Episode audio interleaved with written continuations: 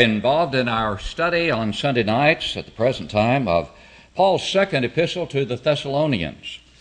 His second epistle, period, as the first Thessalonian letter was believed to be the first epistle Paul ever penned, and the second one was written shortly after the first letter, somewhere around AD 52 or 53. Writing to a church that he had a great deal of love and respect for, and in which he had a great deal of confidence as he expresses uh, not only in one place but more than one place. And in the section of this second epistle, which we will study tonight, he expresses again the confidence that he had in these brethren at Thessalonica to be faithful to the Lord. We're going to look at the first five verses tonight of 2 Thessalonians chapter 3 as we near the conclusion of Paul's second epistle to these brethren. As he writes, Finally, brethren, pray for us that the word of the Lord may run swiftly and be glorified just as it is with you, and that we may be delivered from unreasonable and wicked men. For not all have faith. But the Lord is faithful, who will establish you and guard you from the evil one. And we have confidence in the Lord concerning you, both that you do and will do the things we command you. Now may the Lord direct your hearts into the love of God and into the patience of Christ. Those five verses from the New King James translation as Paul nears the conclusion of this second epistle. He says, finally, but we have looked at that word finally. It doesn't mean the final uh, thing necessarily, but literally the idea that for the rest, but for the rest of what I have to say, in other words, or what I am writing to you. But it is drawing to a conclusion, this epistle to the Thessalonians. And we learn of their establishment, of course, the church that was established in Acts chapter 17, and the difficulties that uh, arose there in the establishment of the church and the continuation of the church there as the Jews uh, who did not believe were opposed to the gospel and persecuted these brethren at Thessalonica. They had challenges in their lives. And Paul knew that they had challenges, as he himself had challenges, and so he penned these epistles to them from the city of Corinth, we believe, around AD 52 or 53, to encourage them, and as we have studied before by way of brief review, to correct some misapprehensions that they had. Misapprehensions about the second coming of Christ. And the idea that they had mistakenly that he was going to come again right away, and that because they had lost loved ones who had died, even though they had died in Christ, that those loved ones, because they had died and were not alive when the Lord came again, that they would lose their reward. But in the first epistle, as well as in this second one, he has written to reassure them that indeed those loved ones who died in Christ have not lost their reward. But he reminded them in the fourth chapter of the first epistle, as you recall, beginning at verse 13, that indeed they should not sorrow as others who have no hope. And then he described the process by which the dead will be raised before the living are caught up together to meet the Lord in the air and thus to always be with the Lord. So they did not need to be discouraged or concerned or worried about the destiny of their faithful loved ones who had died in Christ. That was a primary theme of these two epistles, but so many other things that we can glean great lessons from as Paul writes to reassure them. And the lesson that, Lord willing, we'll look at next time reminds us of what we often call the forgotten commandment, as he will deal with the matter of discipline and the fact that those who are in need of discipline need to be disciplined by the church. But here he says, finally, literally, the idea being for the rest of what I have to say as he nears this conclusion of this epistle, brethren. I want to stop right there with that word brethren. I have mentioned before that we never need to take lightly the use of that word brethren or brother in the singular, brethren in the plural. And of course, it would include uh, the brothers and the sisters as he addresses them here. But Paul had a special, uh, had a special relationship uh, with those who were his brothers and sisters in Christ. He understood the special nature of that relationship. He understood the closeness of that relationship, the bond that they had one with another, and he used that word time and again, even in this epistle. He uses it seven times. In the first Thessalonian epistle, he used it 17 times. A total of 24 times in these two relatively short epistles, he refers to the Christians at Thessalonica as brethren, as his brothers and sisters in Christ. A relationship that he treasured, a relationship that he considered precious indeed, with the understanding that Christ is our elder brother. That we, because we are brothers in Christ, that Christ is our elder brother as well as our high priest, as our mediator, and that we enjoy a special relationship and a wonderful hope that those who cannot be called brethren do not have and that they cannot appreciate. Finally, brethren, brethren, pray for us. Prayer was something that was vitally important to the Apostle Paul. It was important that he pray for others, and he has mentioned in more than one of his epistles, obviously, the fact that he was praying for the brethren at Thessalonica, praying for the brethren at Philippi, praying for the brothers and sisters at Corinth, praying for those at Rome, praying for all those to whom he penned his epistles. But on more than one occasion, in other places as well as here in this epistle, he covets the prayers of his brothers and sisters, recognizing that even though he was a great apostle, even though he was a great soldier of Christ, he was one who needed their prayers. And so he called upon them, petitioned them, pray for us. And the indication is in the tense in which this word pray is found, it's a present imperative, which means it's an imperative. I want you to be sure and do it, but it's also in the present tense. Continual action is indicated. I want you, please, keep on praying for us. But what was the nature of the prayer that he coveted from his brothers and sisters? Was it a prayer for his uh, personal welfare? Was it a, a prayer that was based on a selfish desire? Absolutely not. He specifies, pray for us what? Not specifically for me and my health necessarily, but pray rather that the word of the Lord may run swiftly and be glorified, just as it is with you. We learned something from that petition about prayers that he coveted on the part of his brethren. We learn something that we should be praying for ourselves. That we should emulate the sentiment that Paul presented here as he asked for their prayers, and that our prayers should include regularly and fervently a prayer that the Word of God would run swiftly and be glorified. And notice he added, just as it is with you. He was commending them for the fact that the Word of God was glorified in them. How so? By their lives.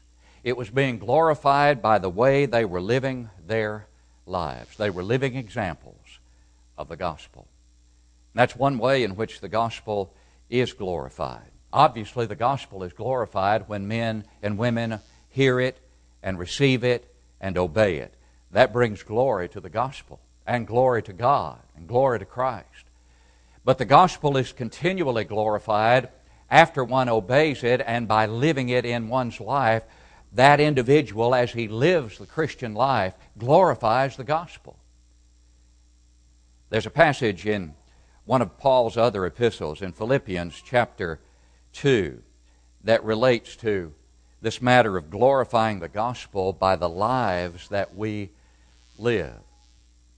It's not enough to glorify the gospel by telling the gospel to others. That's important. Not enough to glorify it by teaching it or by praying for that gospel that it would run swiftly, but we must make sure that our lives reflect the gospel of Christ. Because if our lives do not reflect the gospel, then anything we do to try to propagate the gospel is going to meet with deaf ears, fall on deaf ears. Listen to Philippians chapter 2, verses 14 through 16. Paul writes to the Philippians here Do all things without murmuring and disputing, that you may become blameless and harmless, children of God without fault in the midst of a crooked and perverse generation. Listen to it. Among whom you shine as lights in the world. Then he goes on, holding fast or holding forth the word of life so that I may rejoice in the day of Christ, that I have not run in vain or labored in vain. What is his plea for the Philippians? What is he saying to them? do all things without murmuring and disputing, that's not going to bring glory to the gospel. In fact, it'll do just the opposite. If we are known as a people who dispute and strive with one another and murmur and complain, that will not glorify the gospel. In fact, it will bring shame to the gospel. Become harmless, blameless, children of God, without fault, not sinless, but blameless, he says, and harmless, children of God without fault. Where are you doing this? In the midst of a crooked and perverse generation. And what are you to do in the midst of that crooked and perverse generation? You are to shine as lights in this world. How do you do that? By holding fast and holding forth the word of life. And if you do that, the gospel is glorified. The gospel is glorified in you and through you as you live your life in accordance with that gospel.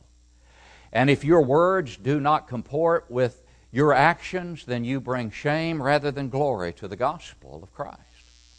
Therefore, what we say is important, but what we do is just as crucial, isn't it? Pray for the gospel. Pray that the gospel may run and be glorified through its acceptance, through its being as widespread as the world itself, that it would go into all the world. Pray that it will. And then work to help it go into all the world. Do all that you can. And as you work to help it go into all the world, make sure that you live it in your life so that it is glorified in your example. Matthew 5:16 remember let your light so shine before men that they may see your good works and here is that word again glorify your father in heaven. How is it that people may glorify God through us? As they see His good works in us, they are hopefully, if they're thinking straight, attracted to that same glorious gospel that we are exhibiting in our lives, and as a result of their being attracted to it and obeying it, they bring glory to God through their sweet obedience to that glorious gospel. Glorification. That's our whole purpose for living. In John 17 4, Jesus, in his last hours upon this earth, made this statement to the Father in heaven in that poignant prayer. He said, I have glorified you on the earth. I have finished the work which you gave me to do. That should be the goal of every child of God. That goal to finish the work which He has given us to do. How so? By glorifying Him. How so? through the gospel of Christ, by praying for it, by preaching it or teaching it when we have opportunity to do so, and equally important, living it in our lives. And without that third element, everything else, everything else is for naught. I could tell others what to do with my dying breath and regularly tell others what they need to do, but if I'm not doing it, then obviously my soul salvation is not going to be favorably affected by simply telling others what they do, but showing them as well. Pray, pray and work that the word of the Lord, the gospel of Christ, would be glorified. And then he compliments them by saying, just as it is with you. But that's not the only thing he wants them to pray for. Look at verse 2. He also wants them to pray that we may be delivered from unreasonable and wicked men. Are there still any unreasonable and wicked men among us? Absolutely. And what's the problem with them? He says, For not all have faith. That's the problem with wickedness. That's the problem with unreasonableness, those who, with whom you cannot reason. They're out of the way. The word unreasonable literally means out of place. They are out of the way. They are amiss you can't reason with them. They are wicked without the Word because they don't have faith. And faith comes by hearing, and hearing by the Word of God, Romans 10 17. So Paul identifies the problem that we face in this world and the problem that we will face until the world is no more, and that is wickedness as a result of the absence, the absence of the Word in the hearts of men and women. That's the whole problem. You get the Word into their heart, and you've got something, don't you? You've got something. They will be reasonable. They will listen. But not without faith. Not all have faith. Now, think about the time at which uh, Paul wrote these words. Remember, we said the church at Thessalonica was written to by Paul while he was at Corinth. And at Corinth, he had some problems with unreasonable and wicked men, didn't he? If you look at um, Acts, the 18th chapter, uh, the first 17 verses or so, you are going to see some history of Paul's dealings with unreasonable and wicked men. The Greeks took Sosthenes, the ruler of the synagogue, beat him before the judgment seat. Gallio took no notice of these uh, things. Paul had uh, problems with the Jews with one accord. Verse 12, Acts 17, rose up against Paul, brought him to the judgment seat, saying, This fellow persuades men to worship God contrary to the law. Problem, problem, problem with unreasonable and wicked men. The Jews would be included in this statement here. And yes, even included in the statement where he says, For not all have faith. Did the Jews have faith? Not really. Not in Christ. Their problem at Corinth that caused so many problems for Paul was that their faith was not where it needed to be. It was not in Christ. Oh, they believed in God, but they rejected the Christ. So they did not have the faith that was capable of saving them. Pray for us, he says, that the word would be glorified, that it would run swiftly and be glorified, and pray also that we may be delivered from unreasonable and wicked men. And what's the problem? They're wicked and unreasonable, for not all have faith. This petition for the prayers of the Thessalonians is very similar to another petition in Romans chapter 15 verses 30 and 31 that Paul made there of the Roman Christians. He wrote then, Now I beg you, brethren, through the Lord Jesus Christ and through the love of the Spirit, that you strive together with me in your prayers to God for me, that I may be delivered from those in Judea who do not believe, and that my service for Jerusalem may be acceptable to the saints. And so, a very similar expression, a very similar petition from the Roman Christians at that time that he wrote that epistle some t- few years later as the petition he makes now to the Thessalonians. And it simply reminds us that Paul had problems and persecutions everywhere he went. And as he faced those, he asked for the prayers of his fellow Christians. We need to pray for each other. If Paul needed prayers from his brethren. I know I need them, don't you? We all need them.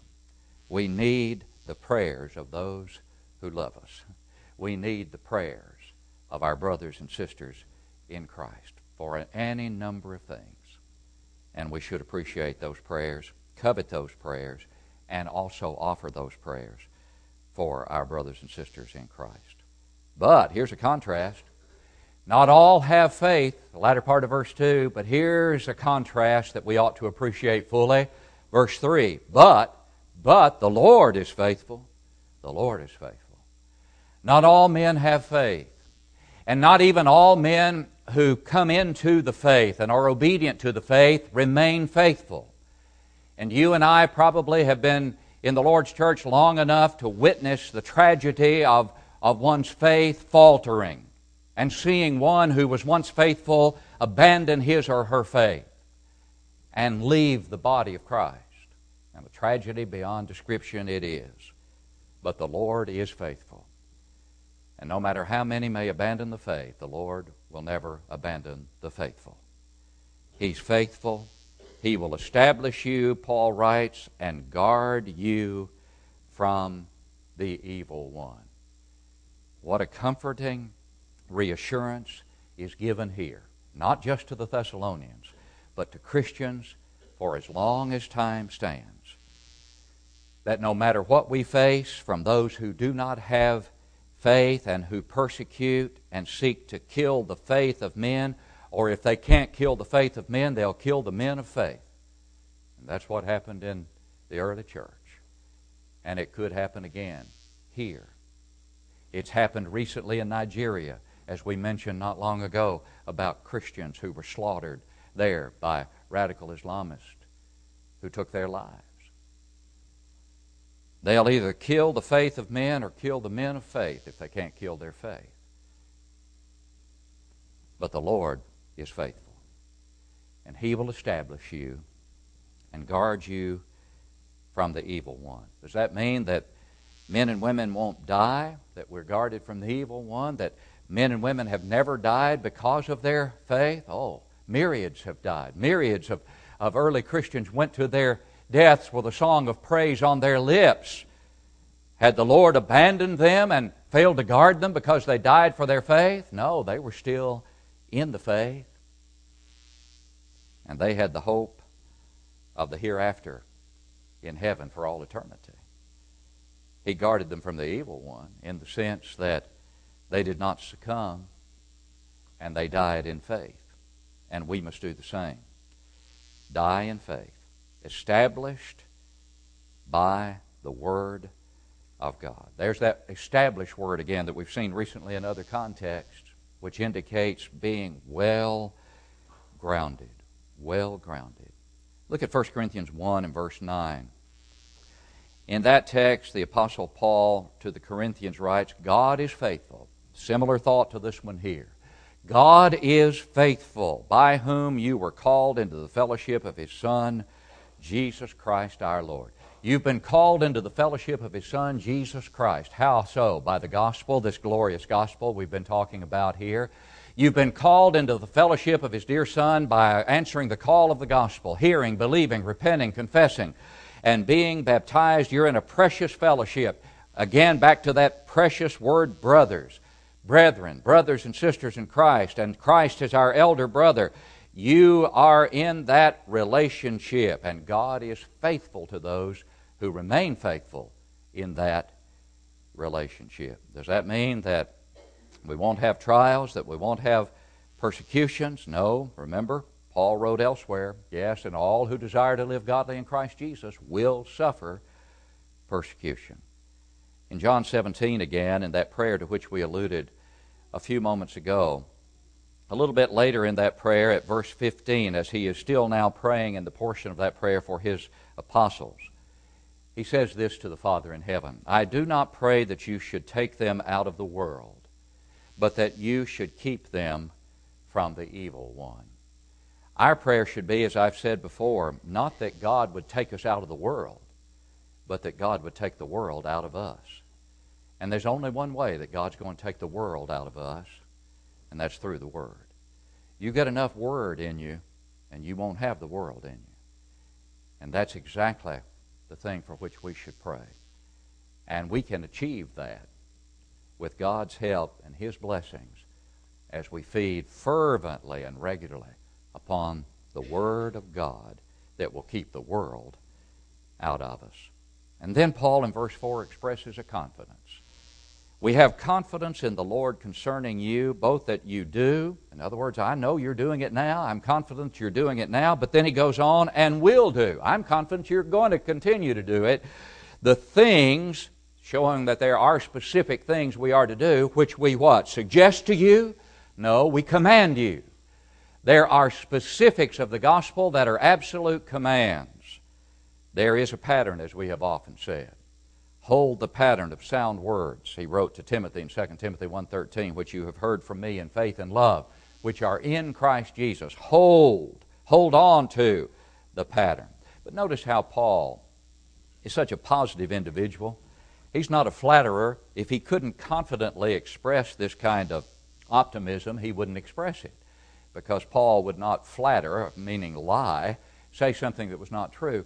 But where he could genuinely commend, he always commended. And he always commended those and encouraged them to keep on doing what they were doing. And he did so here. It's reminiscent of also the letter that he wrote to Philemon. In that short but powerful postcard, I've called it because it's such a short letter, but what a powerful postcard it was. And listen to verse 21 of that uh, one chapter book. As he wrote to Philemon, you remember the context there is that Onesimus, the runaway slave who had run away from Philemon, has, has come to Paul, has found him now, he's taught him, he converted him, and now he's sending him home. and he is uh, writing Philemon, encouraging him to accept him, not only now as one who's come home as a runaway slave returning, but as a brother in Christ. But in verse 21, he expresses the same kind of confidence that he expresses here in verse 4 concerning the Thessalonians. To Philemon, there, he says, having confidence in your obedience, I write to you knowing that you will do even more than I say. That's a good approach. And what do you think Philemon thought when he read that? You think uh, that helped him to have any inclination, further inclination to, to do the right thing by Onesimus? He appreciated, I'm sure, the confidence that Paul expressed in him. And Paul knew him to be the kind of man in whom he could express that confidence. Let me ask you, are we the kind of people in whom Paul could express that same confidence? And about whom he could be that optimistic? We should be, shouldn't we? We should make sure that under the same circumstances, Paul would commend us and express his confidence that we're going to do the right thing. That we're doing the right thing here at White Oak, and I believe we are. That we're going to continue to do the right thing at White Oak, and I have confidence that we are. Let's make sure that Paul would be able to say the same to us that he said to them at Thessalonica and to Philemon, as he said, I have confidence concerning you that you're doing the right thing and will do the things we command you. And finally, verse 5 Now may the Lord direct your hearts into the love of God and into the patience of Christ. May the Lord direct your hearts. How so? Right here, through the Word.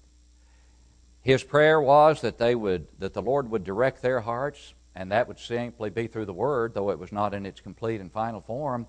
It was still the Word that was coming to them. It was the Word here of the inspired apostle as he penned this letter.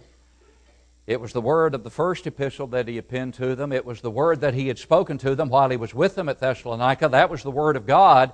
But now we have that word here. And this is the only way the Lord is going to direct your hearts into his love and into the patience of Jesus Christ. And I'm struck by this word into because it literally is into. Is it not the case that the Thessalonians were loving God at the time at which Paul wrote this? Of course they were. Is it not the case that they were being patient? The idea there meaning steadfast, holding up under trials and persecutions? They were. Therefore, when he says, May the Lord direct your hearts into the love of God, and I think the love there is man's love for God, not God's love for man, but man's love for God.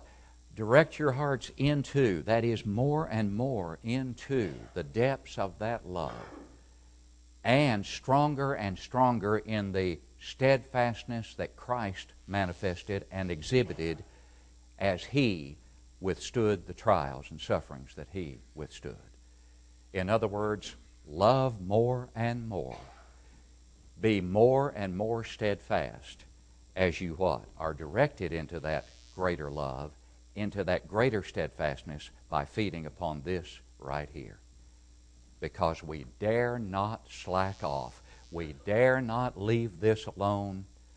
We must feed upon it regularly, and we must delve into its riches